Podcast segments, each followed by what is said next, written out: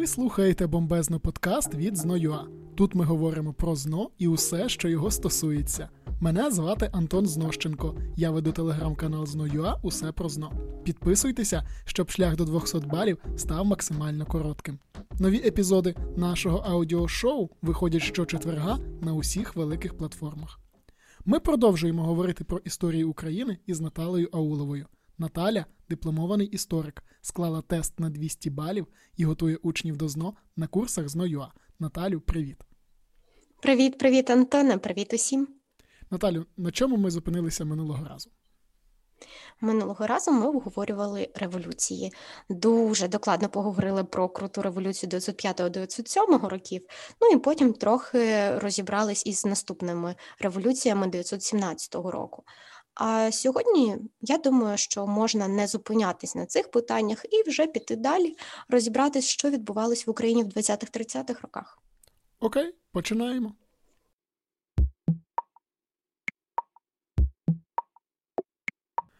Наталю, значить, політика НЕПу, колективізації. Як до цього в принципі дійшло?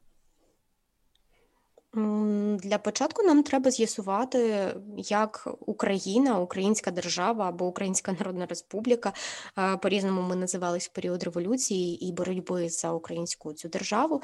Так ми в 19-му році остаточно частина України стає Українською соціалістичною радянською республікою, що було не дуже прикольно, насправді, тому що такий статус він одразу зобов'язував нас до укладення союзу із РФСРР. Ні, ні, РСФРР.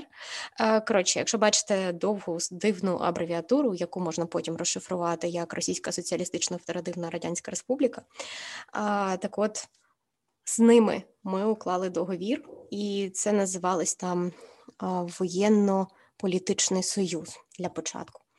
У 19-му році, в січні, вже було утворено ОСРР. В березні вони навіть конституцію першу створили. І з цього ж часу в нас починається впровадження політики воєнного комунізму, який вже діяв на частині е, радянських, саме російських земель. Ем, ну, а про воєнний комунізм, я думаю, ти пам'ятаєш, для чого він впроваджувався? Чому так називається ця політика? Ну, власне, ми пам'ятаємо про те, що з одного боку Радянський Союз намагався весь світ запалити е, революцією комуністичною, тобто скинути власть поміщиків капіталістів і їм сочувствуючих. От. А по-друге, те, що проблема полягала в тому, що у революціонерів банально не вистачало провізії, продуктів для того, щоб цю революцію соціалістичну вести вперед. От. І для того, щоб е, це якось змінити, потрібно було чимось е, жертвувати або в когось щось забирати. От. І так склалося, що потрібно було забирати їжу, харчі у селян, які складали більшість населення імперії. І для цього була введена ця політика от, воєнного комунізму, тому що війна, начебто, триває, революція має рухатись вперед, відповідно, потрібно чимось годувати армію. Так, ти тут абсолютно правий, тим паче громадянська війна у них там із білими, це теж впливало, і для того, щоб в тій війні перемогти, їм дійсно потрібні були ресурси. Саме тому вводилось таке поняття, як продрозкладка. В чому була особливість е, цієї продрозкладки? Це фактично вилучення, як вони на той момент стверджували, надлишків. Єдиним моментом було, що насправді надлишками це не було.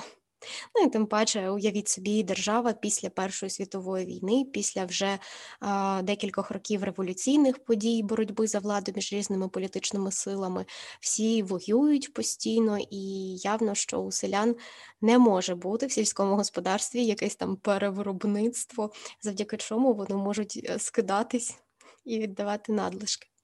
Фактично, спеціальні воєнізовані продзагони вони їздили по селах і забирали спочатку тільки хліб і фуражне зерно, тобто те, чим будуть годувати потім, ну, наприклад, коней. От, А потім вони перейшли до збору всього підряд. Ну, Там є описи, що навіть коров'ячі роги забирали. Звісно, негативне відношення виникало, і виникала певна ненависть до цього комуністичного режиму. Тобто вони хотіли вже там е, почали в селах бути всілякі повстання, виступи. і Вони кричали за те, що комунізм, але без більшовиків. І явно це не могло подобатись керівництву з центру. Ще такий момент був в них, коли білі прийдуть. А ми знаємо, що влітку 19-го року на певний час Україну будуть контролювати саме денікінські білі сили, і вони тимчасово скасували цей продрозкладку, точніше так. Але потім все це знову повернулось, і селяни змушені були здавати продукти. Ясно, що село було незадоволене. Також, е, попри це, забороняли вільну торгівлю. Як думаєш, для чого цей захід здійснювався радянською владою? Для того, щоб контролювати усі фінансові потоки, як зараз модно казати. От, Ну і враховуючи те, що комунізм передбачає, що ним існує приватної, приватного бізнесу, тобто існує ну, це монополія держави, це його ну, право держави саме вести всю торгівлю. От пізніше вони зрозуміють, що все працює трошки не так і буде введений НЕП, тому що вони поняли, що я, ми не стягуємо пацани, але до цього ще має пройти трохи часу.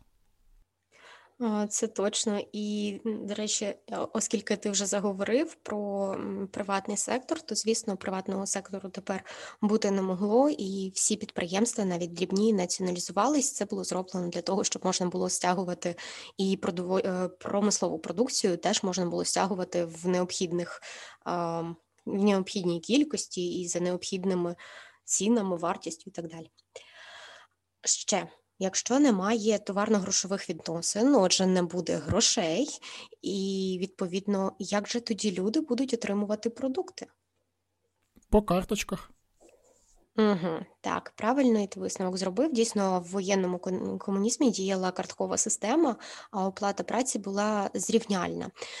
Що це означає? Тобто незалежно від того, скільки ти працюєш і ким ти працюєш, ти все одно людина, і тому ти отримуєш картку на певну кількість хліба, певну кількість. Ну, масло, я не думаю, що їм давали, цукор можливо.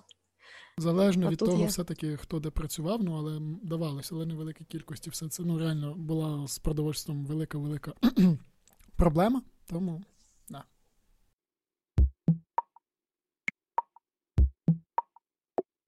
Звісно, із незадоволеними теж треба було боротись, тому ще одним заходом воєнного комунізму був червоний терор. Про червоний терор багато що тепер вже відомо, але досі насправді жертв, кількість жертв і місця поховання цих жертв досі іноді просто відкриваються, як, наприклад, це було із. Баківнею да, 30-х е, років жертви, так. але там вони ще за часів Другої світової змогли знайти те поховання. В нас, е, наприклад, в Харкові, де я живу, є польське кладовище, і це теж такий свідчення радянських злочинів оцих і терору. Правда, вже тепер не червоного, не оцього часів воєнного комунізму. Його взагалі знайшли вже в наш час. І, здається, в 90-х чи 80-х роках його просто гуляючи в лісі, люди випадково відкрили. Тому я думаю, що ми ще дізнаємось, можливо, трохи більше.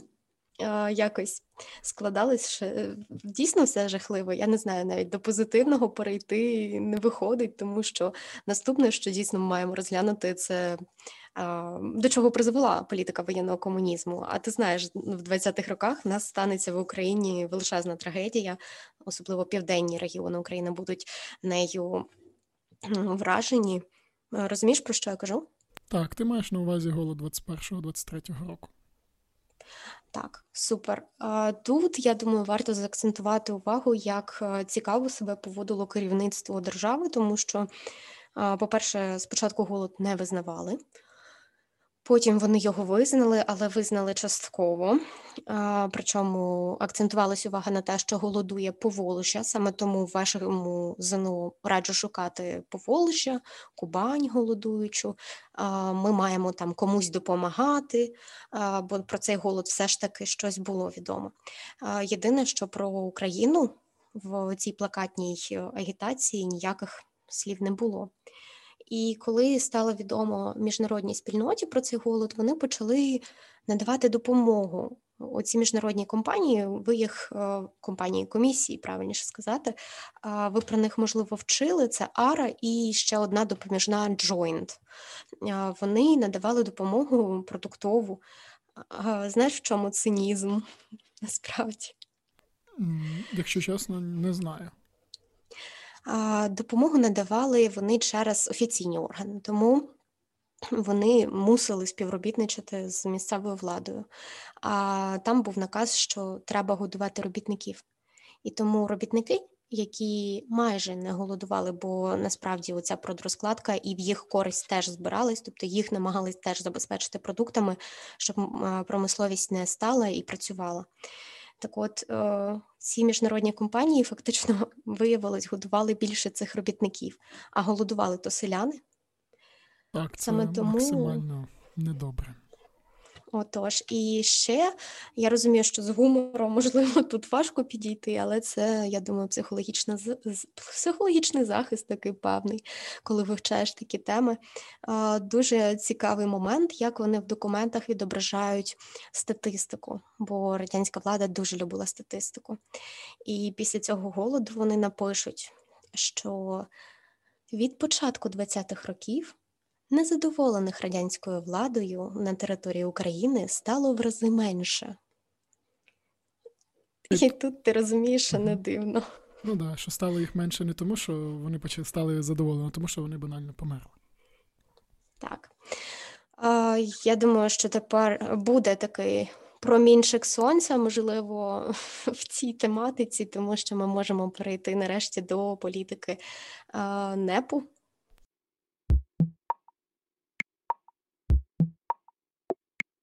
Наталю, от ми вже поговорили про голод, про те, що відбувалось на території УСРР там в 20 на початку 20-х років. Давай поговоримо про нову економічну політику, яку довелося ввести в радянському союзі, і чому це довелося зробити. Добре, що ти закцентував увагу, дійсно довелось, тому що е, незадоволених людей кількість зростала, і навіть сам Ленін визнавав е, те, що е, це самогубство продовжувати подібну політику в державі, і хоча дехто в партійному керівництві наголошував, що класно йдемо, давайте ще. А от і тому все ж таки на 10-му з'їзді партії було прийнято рішення про перехід до НЕПу. У 21-му році його будуть впроваджувати і на території України. А, Причому тут е, можна згадати саме. Такий лайфхак, як запам'ятати, що НЕП буде після 10-го з'їзду, просто хрест 10 е, римська, вона як хрестик на воєнному комунізмі. Мені це допомогло колись. А два хрестики це буде 20-й з'їзд, коли буде з'їзд. Тобто про... Да, да, да, все правильно. Тому там хрестик буде вже на Сталіні. Стосовно НЕПу, е, перше, що маємо з тобою визначити, звісно, село. Воно було, по-перше, багато незадоволених, по-друге, там погане становище, криза, і що вони ввели? Ти пам'ятаєш, як називалась нова норма збору? Ні, не пам'ятаю. Продподаток була продрозкладка, стане продподаток. Тут теж маю пораду для наших слухачів. Якщо хочете запам'ятати все, що буде стосуватись НЕПу, нової економічної політики, пам'ятайте, що вона була економічна, тобто пріоритетність вибору треба робити саме на щось. Що має відношення до економіки. Наприклад, продрозкладка для нас не звучить як щось суперекономічне. А от податок саме по собі слово з економікою асоціюється, тому податок буде в НЕПі. А Продподаток, звісно, відрізнявся в кращий бік від воєнного комунізму, тому що фактично був приблизно відсотків на 20 менший, тобто трошки перестали, легше перестали забирати усе. Так, перестали забирати все, і плюс, е, на відміну від продрозкладки, яка була твердою нормою, тобто їм з самого початку визначили, що в них заберуть е, майже все. То в продподатку вони забирали від продукції відсоток, тому це вже було трохи.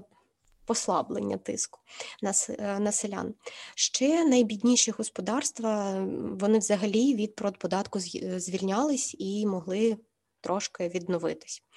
А, Ну і там середняки вони, звісно, зазнавали теж зборів, але не таких е, глобальних. Проте багаті господарства, звісно, розорювались тим, що змушені були за завищеною нормою податок сплачувати. Тут Знаєш, чесно кажучи. Я ще додам просто, щоб люди розуміли, uh чому це нова економічна політика і до чого це призвело. От, в принципі, нова економічна політика, от на відміну від продрозкладки, чим відрізнявся продподаток, в тому, що ти віддавав не все. Тобто це можливість отримати надлишок. А що робити з надлишком продукції? Правильно, надлишок продукції можна реалізувати самостійно, тобто його продати. І таким чином. Люди продавали там товари, продукти. В містах це проявилося в тому, що відкривалися там приватні магазини з різною продукцією. І ось тут, в цей момент, показується, ну тобто, як на мене, це є показова різниця, коли продукт продається власне людиною бізнесменом, і коли продукт продається державою, коли особливо в нього раніше не було типу конкуренції, а тут з'явилася. Тому що власники бізнесу приватного старалися, щоб в них було і кращі магазини, щоб там було чисто, охайно, щоб там не було проблем а, е, з упаковкою і так далі. А в державних магазинах, коли в тебе монополія, ти за це не паришся, тому що людям банально немає вибору. А коли вибір з'являється, державні магазини почують, починають програвати. От І от в цьому якраз таки сила нової економічної політики, що гроші гроші з'являються, товарообіг покращується і так далі. Але держава втрачає свою цю монополію, свій такий статус недоторканий е, в тому, тому що покупець починає обирати і і обирати не на користь держави. Ось з одного боку, це була можливість. Е, підняти економічне становище населення, з іншого боку, Радянський Союз чудово усвідомлював загрозу, тому пізніше НЕП буде е, власне згорнуто як політику. Класно, що ти все це пояснив і якраз згадав про ринок, так, ринкові відносини. Тут вони все ж таки відновлюються, товарно-грошові відносини з'являються, отже, з'являються гроші. А, Як би ти назвав гроші, якщо б ти був більшовиком? Е, ну, карбованцями, чи що ти маєш на увазі? Що карбованець? Червінець, ні? Ну, хай буде червінець, ну це логічно. Ну, але це ж не обов'язково. Тобто раніше червонцями просто називались, тому що вони там, типу, були якось або червоненькі. Да, да, да, угу. тобто, ось так. Да. Окей, ну і звісно, тепер вже не карткова система оплати труда, а праці, а нарешті починають платити. Ну, частково все ж таки, але грошима. І державі вона все ж все не може відпустити на самотіки, тому дати ринку там самому себе регулювати ні, це не наш формат був, і тому держава впроваджує таку класну політику, ножиці цін називається. Звісно, вона не класна, і це я трохи з сарказмом кажу. Ножиці цін проявились в тому, що завищена була ціна на промислову продукцію, і занижена ціна була саме на товари сільського господарства. Тут насправді варто зрозуміти, що в цей період якраз будується нова велика держава. Ми знаємо, що загалом було три проекти такої побудови. Перемагає проект Федерації, утворюється дуже класно запам'ятовується СР СР, 2С, 2Р, тому в 22-му році. В 22-му році утворюється СРСР, Україна автоматично входить туди. В 24-му для нас, в 25-му для України Конституція прописана. Навіть шматочок Молдови буде в складі України як автономія. От, але Крим ні народ. Крим не був наш на той момент. І далі ми знаємо, що е, ця держава вона в політичній ізоляції, але е, вони вже розуміють, що всесвітня революція в них навряд чи вдасться. Але треба показати всьому світові, що комунізм і новий режим в Росії, який прийшов тепер до влади, і в радянському союзі, який прийшов до влади, що це працює і це круто. Як це можна довести? Тільки показниками, в тому числі економічними. А як підняти економічні показники? Це трохи нагадує реформи Олександра II в плані, що вони теж здійснювалися для того, щоб відновити промисловість і розбудувати, в принципі, її на той момент. Тут треба було її відновити після війни, після революції. Отже, всі гроші вони мають із села. Перетікати в промисловість, і вже тоді е, в цій політиці це теж прослідковується. Наприклад, е, ще вони готуються до промислового цього розвитку, впроваджуючи політику компанію, точніше, Гойлоро. Знаєш, що це таке? Ні, напевне, про електрифікацію щось за назвою. Так, так, так, правильно. Це компанія з електрифікації. Я зазвичай своїм учням розказую, що якщо прочитати цю абревіатуру, спробувати її прочитати швидко і декілька разів, то буде щось схоже на ті звуки, які видає людина як об'єток. Тому, можливо, вони вирішили, що це має назватись саме так. Не знаю. Ну, тут Ще знаєш, маємо... от, е, скажу, що фішка Радянського Союзу це скорочувати усі назви. От просто. Тобто або дві О, частини да. слова, або три, або навіть вісім, і це іноді, як на мене, доходило до абсурду. Ну, ми тепер зустрінемо багато таких е, дивних назв. Зокрема, можемо згадати і зараз е, лікнеп. Що воно таке? Ліквідація неписьменності. Угу, Так. А а для чого була потрібна компанія більшовикам, е, щоб зробити людей грамотними, щоб вони розуміли, що відбувається, чи як? Ну, в принципі, якщо у тебе люди не грамотні, то відповідно вони не можуть працювати на великих індустріальних заводах, е, пароходах і так далі. Тобто підвищення загальної грамотності дозволяє створювати щось е, краще, ну мається на увазі нові робочі місця, створювати, працювати з вищими технологіями і так далі. Ну, ось такі штуки. Тому це було базовою необхідністю, банально, щоб люди навчилися читати і писати. От, якось так. Так, і в принципі освіта в цей період якраз і починає змінюватись, особливо це помітно буде в 30-ті, коли університетів з класичною освітою стане набагато менше, ніж е, технікумів е, з професійною освітою. Тобто готували відразу робітників. Причому, якщо раніше навчались діти інтелігенції, буржуазії, діти священників, наприклад, могли навчатись в університеті, то зараз е, туди могли в основному вступити тільки діти робітників.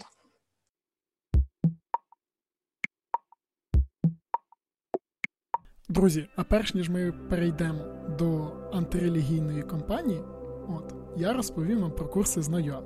У нас є викладачі з власним балом 195, підручники, в яких лише потрібна інформація, та зручні офіси у Києві та Харкові. А якщо ви з іншого міста чи села, можете готуватися онлайн. Перше заняття безкоштовне. Реєструйтеся на урок за посиланням в описі до подкасту. А ми повертаємося у СРСР.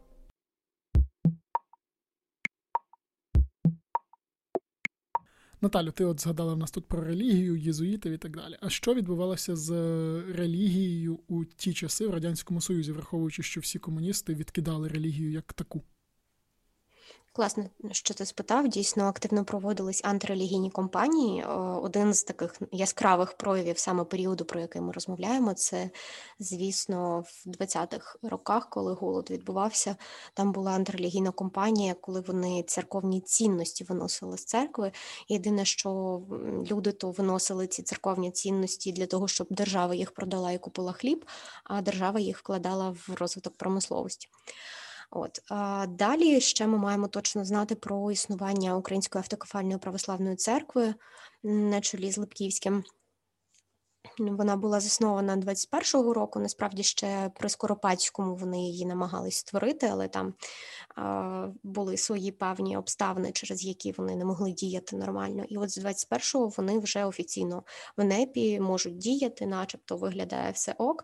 Але коли почнеться загострення, тоталітарна система почне встановлюватись більш активно, то в 30-х роках, звісно, проведуть, як вони дуже любили робити це самоліквідаційний собор. Ну, типу, явно, що це була не саме ліквідація, але вони проводять саме ліквідаційний собор, і ОАПЦ з 30-го року не існуватиме.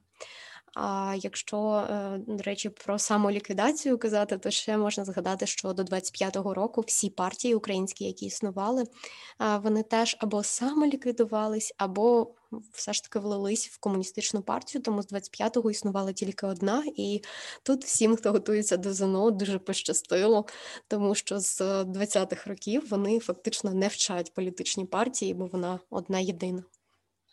Ну, да, це така от перемога з присмаком поразки. Ну, в плані історичному то поразка, але коли готуєшся до ЗНО, дуже комфортно, коли тобі не треба вивчати ще 300 абревіатур. Згодом, згодом.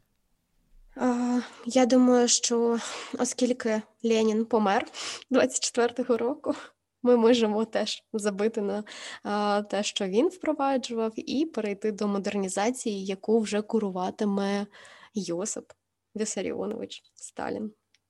Знаєш, що ти мені от нагадала цим, як ти повільно говориш. Я коли проводив уроки в 10 класі під час практики в школі, от і в мене якраз була тема про Йосипа Вісаріоновича, І тут я такий ж, ну і тут зараз ми поговоримо про Сталіна. І тут дівчинка там з однієї з там задніх партик. Йосип Вісаріонович! Таким каже, чому ти радієш, дитина? Акстісь. О, да. Ну, можемо розпочати з того, що коли приходить Йосип Вісаріонович, він ще поки не вкорінився при цій владі, тому ще до 29-го року буде лейтовий Сталін.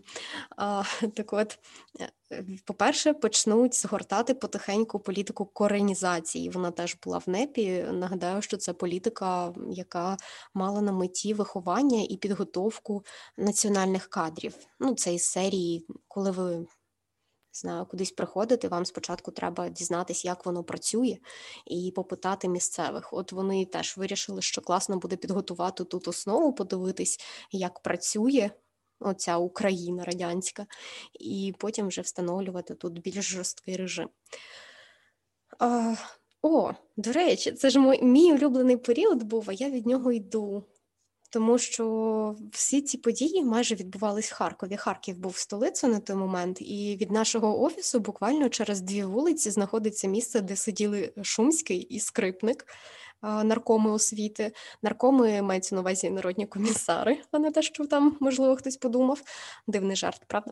А, Так от ці наркоми освіти, шумський скрипник, вони сиділи буквально неподалік від нашого офісу.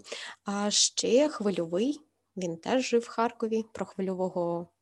Я думаю, більшість слухачів точно знають, тому що готуються. Так. Да, будинку слова. А, Ну там, в принципі, в них така вечірка не вдалась. Я б сказала, тому що е, як і скрипник хвильовий випустив собі кулю в скроню, так? Чи в лоба? Так, ну я, я не пам'ятаю. Це не так важливо. Я думаю, що так, але Шкода, бо він залишився таким е, все одно прихильником комунізму, але розумів, що новий лідер веде кудись не туди. І з цього періоду якраз і кажуть про те, що починається це розстріляне відродження, так боротьба із культурою, в принципі, культурна революція, як вона буде називатись. Загалом, оскільки ми до неї переходимо, думаю, буде правильніше сказати, що ми переходимо до розгляду такої підтеми, яка називається модернізація. Сама по собі модернізація, оновлення держави, так вона складалась із трьох частин: це мала бути індустріалізація промисловості, це мала бути колективізація в селі, і мала бути культурна революція в культурній сфері. Відповідно, культурна революція, як би вона класно не звучала, це впровадження тоталітаризму, це розстріли і боротьба з усіма мабуть, тому що постраждала як інтелігенція, так і партійна верхівка, і навіть вищі воєнні чини. Так, ну і власне введення в активне використання соціального реалізму, типу як провідного способу відображення реальності. Це теж так. Всі, хто не хотів малювати або писати в такому жанрі, то вони якраз стилі правильніше, так в такому стилі вони якраз таки підпали під поняття розстріляне відродження згодом. Так, ну а ми можемо розглянути, мабуть, це ще по порядку, починаючи з індустріалізації. Тут важливо згадати, що розвиток відбувався за п'ятирічними планами, але сама індустріалізація вона ще в 25-му була впроваджена. Тобто одразу майже після смерті Леніна вони поступово починають відмовлятися від свого воєнного кому... Е, непу, вибачте. Я вже так хотіла б, щоб вони відмовились від воєнного комунізму, але ні. Все ж таки, найбільш такий позитивний етап НЕП він припиняється насправді і переходять до контролю. По-перше, промисловість починає теж знов націоналізуватись, тобто все переходить в державний сектор, плюс починають відбудовувати нові заводи, старі ремонтувати, іначе нічого поганого в цьому не було. Але промислова праця це не найкращий варіант. Плюс треба було брати звідкись гроші на цю індустріалізацію. Звідки будемо брати гроші, Антоне? Звідти, де вони є. Тобто, оскільки в нас більшість населення це селяни, знову ж таки йдуть до селян. Отож, і тому в нас якраз і впроваджувалась колективізація. Спочатку в 27-му році вона була звичайна, просто колективізація.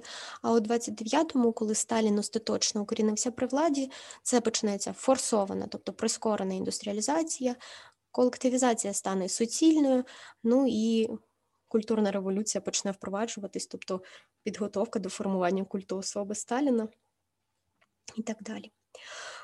За індустріалізацію з цікавенького, те, про що можна подивитись і дізнатись, це якраз оці п'ятирічки. Перша п'ятирічка, ну, в принципі, успішна, тому що порівняно з періодами до цього, так, коли особливо нічого не відбувалось, то тут все виглядало великим проривом, величезні якісь досягнення були за період першої п'ятирічки. Хоча зараз дослідники чомусь кажуть, що взагалі жодна п'ятирічка не була успішною. Не знаю, чув таку думку? Так, ну це все залежить від того, як рахувати, тому що комусь хочеться, комусь хочеться отак рахувати, комусь інакше. Там, Тому тут складно сказати, наскільки там щось було. Ну, точніше не так, не складно сказати, що було успішним, що що було неуспішним. Тут важливо, за якими показниками міряти і з чим порівнювати тому що сам по собі це може бути для тебе багато, для когось мало і так далі. Тобто важливо зрозуміти, ось виставити шкалу і так далі. А так, якщо брати, то індустріалізація це було дуже добре в тому сенсі, що країна вилізала на рейки, от, ну, мається на увазі на рівні з іншими державами, але було погано, оскільки заради цього було вбито дуже багато людей, ну, власне, які гинули від голоду і так далі. От, І якою ціною це все діставалось, тому що ось це найважливіше, як на мене. Ну так. За першу п'ятирічку точно маємо знати, що, ну, мабуть, одне з найбільших досягнень саме для України в нас добудували Дніпрогес.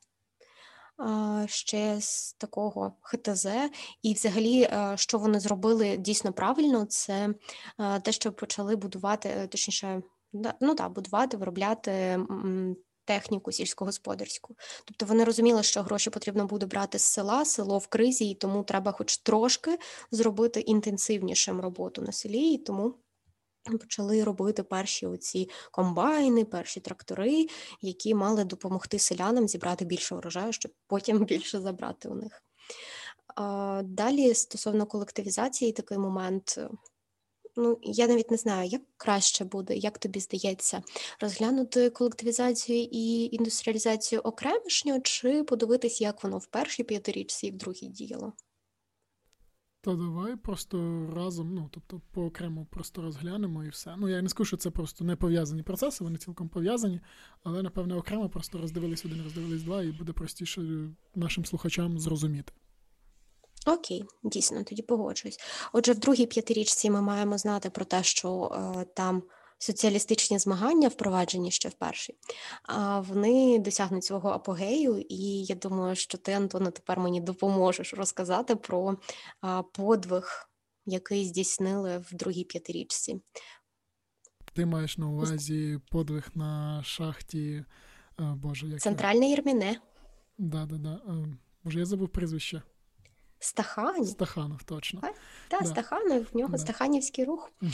А, Я думаю, що ну, ти маєш точно знати подробиці цієї події, тому що а, зазвичай історики це досліджують, тому що ну, як людина перевершила там майже на 200% він перевершив а, цей свій видобуток, скільки норму він мав зробити. Ну, Насправді там як йому це вдалося? Ну насправді там нічого убер складного в тому сенсі ну перевищити норму. Е, в тому, ну, уявіть, що там норма складає приблизно там за 6 годин роботи, приблизно там 10 тонн вугілля, які має з, витягти, ну, зробити шахтар. Е, для цього йому там необхідно робити, ну тобто, чим займали шахтарі? Вони там відрізали, витягували нагору, викидали і знову поверталися і знову нарізали вугілля, ці всі пласти. От. Фішка в тому була, що це все робилося не дуже класними е, інструментами от, тобто спеціальним тим різаком, але він був допотопним. От. А для Стаханова, який хотів поставити ось рекорд, тому що люди дійсно були цим запалені, е, він сказав, що дивіться, я, значить, ріжу, а ви вивозите. От, і плюс в нього йому дали от різак нового покоління, можна так, якщо говорити сучасними термінами. І в підсумку він там і більш ніж в 10 разів перевищив норму, тому що в нього була одна задача різати, інші люди відвозили. Ну тобто забирали шахти нарізане вугілля, і то він там під час першого встановлення свого рекорду е, вони не встигали відвозити, тому що не було достатня кількість людей під час встановлення рекорду. А потім він зробив ще раз і там нарізав ще більше, не пам'ятаю, більше сотні тонн. От, тобто. Просто це було зроблено більш ефективно і правильно, і в підсумку він там за ніч виконав те, що там робила ціла бригада за один день. От. І таким чином він показав, що можна робити це краще і сильніше. А взагалі я дуже рекомендую ознайомитись з його життям, оскільки воно в нього дуже печально закінчилося. От, якось так. Це якраз а, про те, до чого іноді призводить така слава. А, Дійсно. Окей. Про Стаханова розібрались, але те, до чого спричинив його подвиг, варто згадати, тому що дійсно цим скористається радянська влада. Фактично, вони йому і допоможуть це для цього зробити в нас там буде збільшено норми видобутку. Саме для цього було впроваджено в принципі соціалістичні змагання, і, звісно, зроблено цей подвиг для того, щоб просто збільшити норми видобутку, для того, щоб видобутку, для того, щоб просто дійсно змусити людей працювати ще трошечки більше. Якщо говорити про саме колективізацію, то це то це, мабуть, якраз і є найпечальніше в цьому періоді, хоча і репресії теж не супер. Отже, колективізація проходила не по плану радянської влади, люди не дуже поспішали переходити в спільні господарства, тому що якщо в тебе ти бідний селянин, не в тебе тільки курка, ти можеш поділитися своєю куркою з усім селом. А якщо ти багатий селянин, який встиг скористатись перевагами Столипінської реформи, і якось тобі пощастило, що тебе не розгрупували до цього, або в період непу ти. Не дай Бог став непманом якимось, чи просто зміг знову ж таки попрацювати активно і трошки поліпшити своє життя. В тебе є корова, там кінь чи ще щось то ти автоматично переходив у ранг куркуля. Те, що робили з куркулями, я думаю, нам, Антон, ти зможеш розказати? Так, їх розкуркулювали. Тобто куркулі це були люди, які мали дуже велике господарство, яке вони зазвичай заробляли. Ну, тобто самостійно, тобто важкою працею пізніше могли наймати людей, які б допомагали їм це все обробляти. Тобто, фактично ставали е, таким собі, типу, версією поміщика, який просто платить людям за їхню роботу. Тобто у них там багато землі, багато техніки для обробітку і так далі. Відповідно, ці люди не хотіли вступати в колгосп, тому що потрібно віддати банально все своє майно і всю свою землю. Але, ну, звісно в Радянському Союзі мало кого цікавило, що ти хочеш. Тобто приходили люди, відбирали твоє майно, і воно ставало частиною колгоспного майна. Якось так. Або так, а тебе і... могли вислати в Сибір. От про це я і хотіла додати. Якраз дійсно ти міг бути висланий або розстріляний, якщо ти дуже нервово реагуєш. І ще проблемою розкуркулення стало те, що не було конкретного статусу куркуля, тобто не було прописано, скільки в тебе чого має бути, е, якого майна, і саме через це розкуркулення воно переросло просто в пограбування села. Наталю, я пропоную перейти до голоду 32-33 років, поговорити детальніше про причини, власне, що відбувалося, і наслідки е, цієї трагедії для України. Так, звісно, я якраз до цього і веду, і я тут єдине, що попрошу, щоб ми дуже не заглиблювались, тому що певно, що наші слухачі теж ще в школі багато що про це чули. Стосовно наслідків потім, звісно, а от е, почнемо, звісно, з не приводу причин. Приводу тут ніякого не може бути нормального, адекватного, а от е, причини були в тому, що треба було вилучати кошти на підтримання індустріалізації, і плюс незадоволені селяни, які не хотіли вступати в колгоспи. Це теж ще одна причина голоду. Все розвиватиметься достатньо швидко, тобто Після того, як буде зібрано врожай, приїдуть спеціальні загони, які почнуть його вивозити з колгоспів. І, в принципі, селяни так і не побачать більшої частини того врожаю. Плюс вони муситимуть здати певну норму. І всі, хто цю норму не в змозі здати, е, вони вносились так звані чорні дошки. Чорні дошки це не якась дійсно там дошка, ні. Це списки, газетні, фактично списки колгоспів, які не виконали план хлібозаготівель.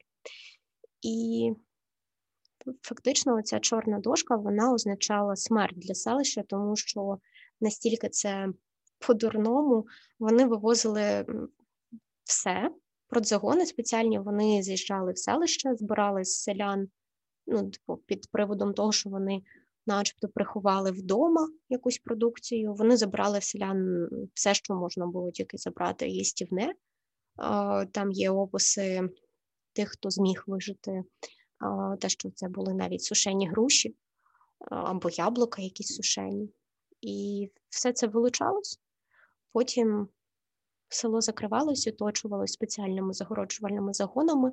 Селянам паспорти не видавали, міщан вони були, і фактично селянин не міг покинути це село, і в це село не завозилось продовольство. І я думаю, що висновок незрозумілий, тому що призвести така політика до виживання або покращення, або мотивації селян працювати краще, така політика не могла. Завершувалось це, звісно, трагедією. Найбільше в Україні постраждав постраждала північ, тому що там діяли продовольчі загони спеціальні під командуванням Молотова. І якраз ця людина є однією з відповідальних за цю трагедію. На відміну від 20-го року, цей голод взагалі замовчувався, і тобто його заперечували до останнього. Навіть зараз ми знаємо, що політично досі це таке болюче питання в зовнішній політиці України. Угу, Так, Я... згоден з тобою. Скажи, до чого це все призвело? Які були наслідки? Наслідки були, звісно, величезні демографічні втрати. Звісно, селища теж економічно були розорені, тому що ну, не може село почати приносити гроші, якщо там всі вимерли. Фактично, вимирання сіл.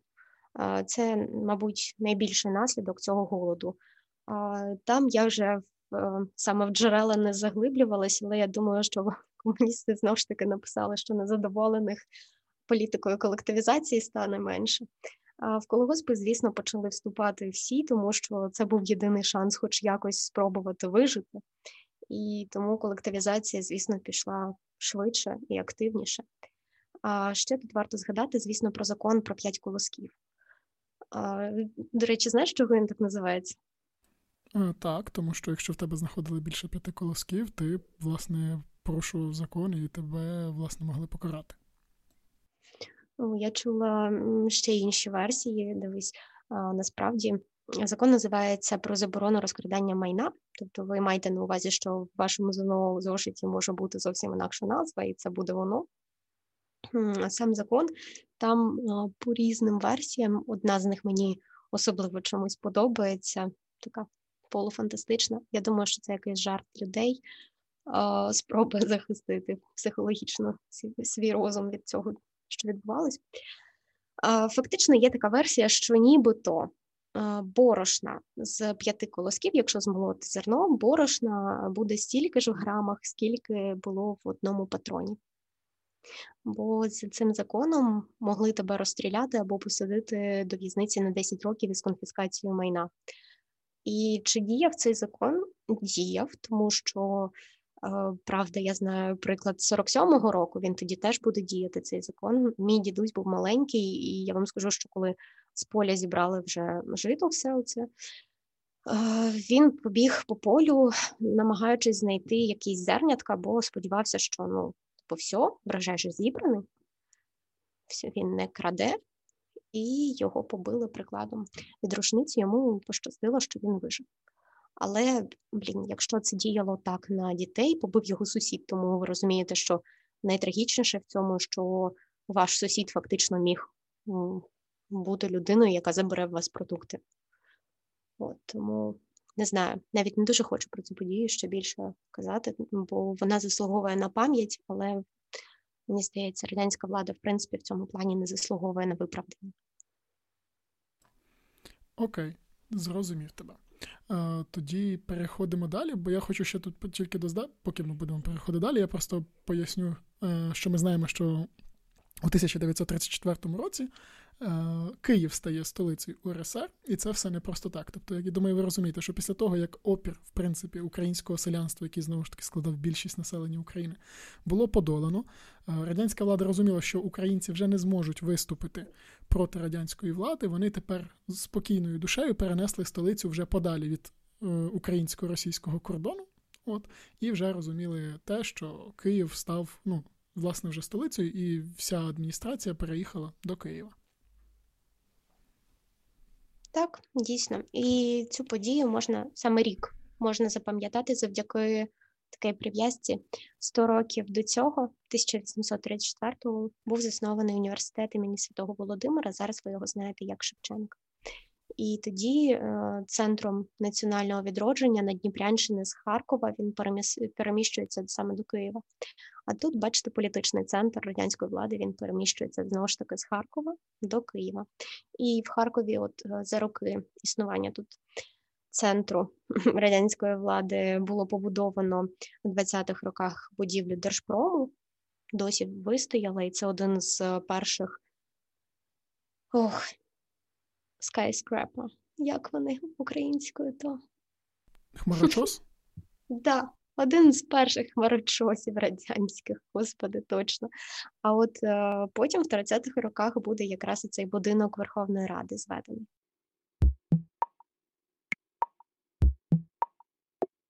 Наталю, пропоную поговорити про сфабриковані три справи: це Шахтинську, СВУ і УНЦ. Тобто, щоб люди розібралися, власне, що це за абревіатури, хто там кого судив і за що.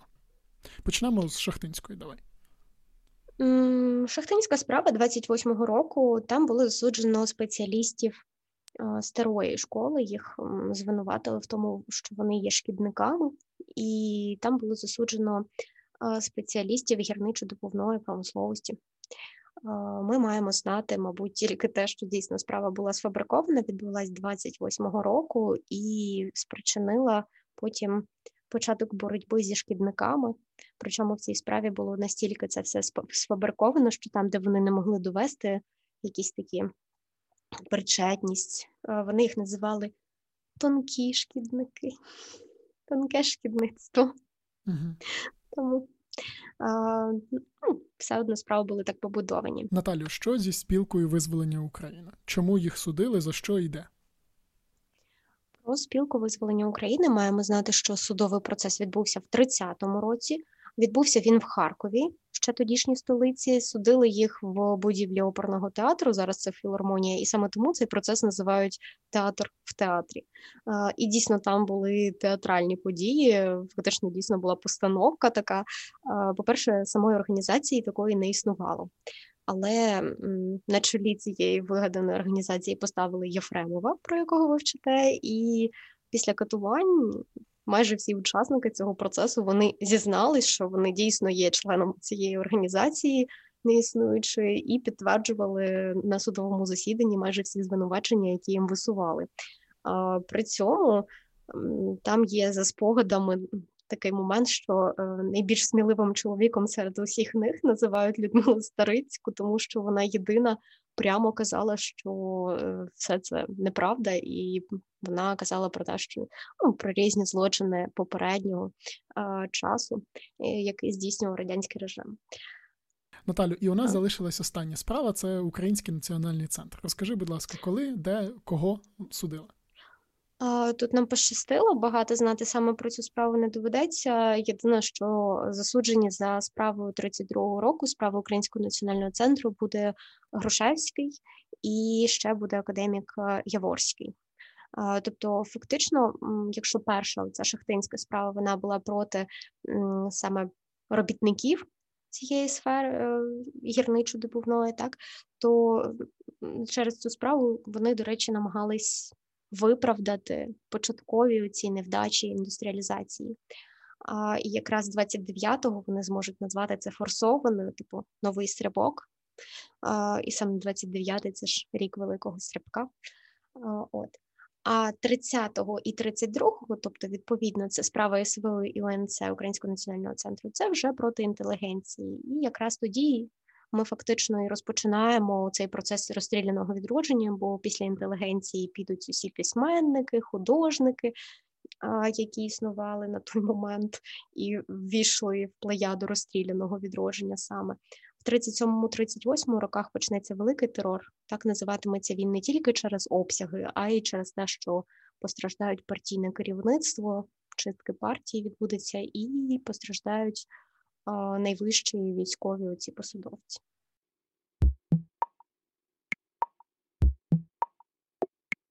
Наталя, спробуємо підсумувати, щоб для слухачів було простіше зрозуміти ось цей період 20-30-х років. Тобто, з одного боку, в нас е, індустріалізація, з іншого у нас голодомор, з одного боку, у нас коренізація, українізація, з іншого боку, боротьба з церквою. Е, спробую якось підсумувати там буквально одна-дві хвилинки, щоб людей було не знаю, з'явилося загальне враження про цей період якесь. От якось так. Окей. На період громадянської війни ми стикаємось з політикою воєнного комунізму, яка повністю налаштована на вилучення ресурсів на потреби армії. Тому це розкладка, заборона торгівлі, карткова система, націоналізація всього на світі. Після цієї системи її таким кризовим ще одним явищем стає дійсно голод 20-х років. Запам'ятайте, це не голодомор. Голодомором називаємо тільки голод 30-х років. Так от, е, голод 20-х, і якраз в його непростих умовах буде впроваджуватись нова економічна політика, тобто нова політика, яка була покликана побороти незадоволення населення, плюс е, вирішити кризові явища, здолати кризові явища в промисловості і, звісно, в сільському господарстві. Сам по собі НЕП був підготовчою площадкою, був підготовчою базою для того, щоб провести потім модернізацію. Тому в НЕПі трошки оживляють економіку, У нас знов дозволяють вільну торгівлю, селянам полегшують життя тим, що замінюють продрозкладку продподатком. Ще НЕП це і в культурі певна слабинка, тому що там в нас діє ОАПЦ, Українська автокефальна православна церква. І ще, окрім цього, в нас в культурі відбувається коренізація, підготовка національних кадрів і, в принципі, сприяння розвитку української культури. І окрім цього, ще в нас проводиться лік НЕП. Там, де є складові НЕП або щось з економікою пов'язане, скоріш за все, буде у вас в НЕПі.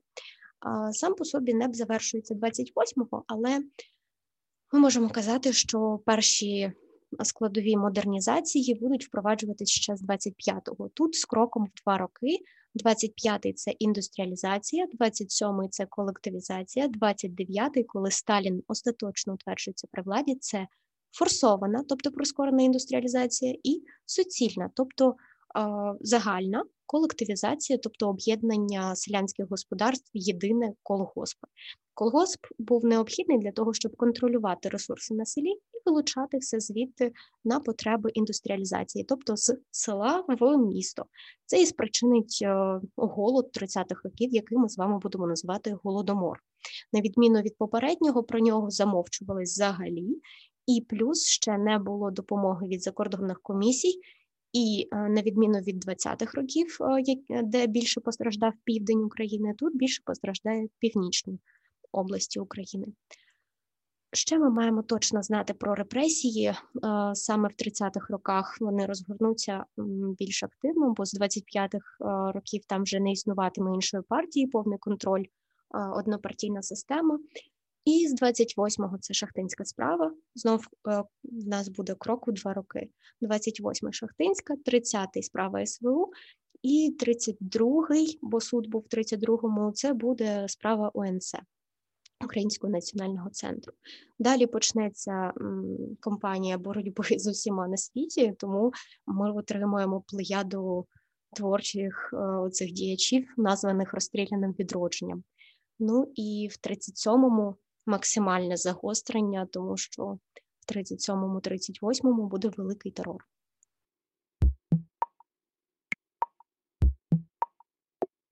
Друзі, ми закінчуємо цей подкаст, проте наступний буде вже за тиждень. Не прогавте. Пишіть нам відгуки в Apple Podcast. Цим ви нас підтримаєте. А я нагадую, що мене звати Антон Знощенко, і ви слухали бомбезно подкаст. Почуємося, Па-па!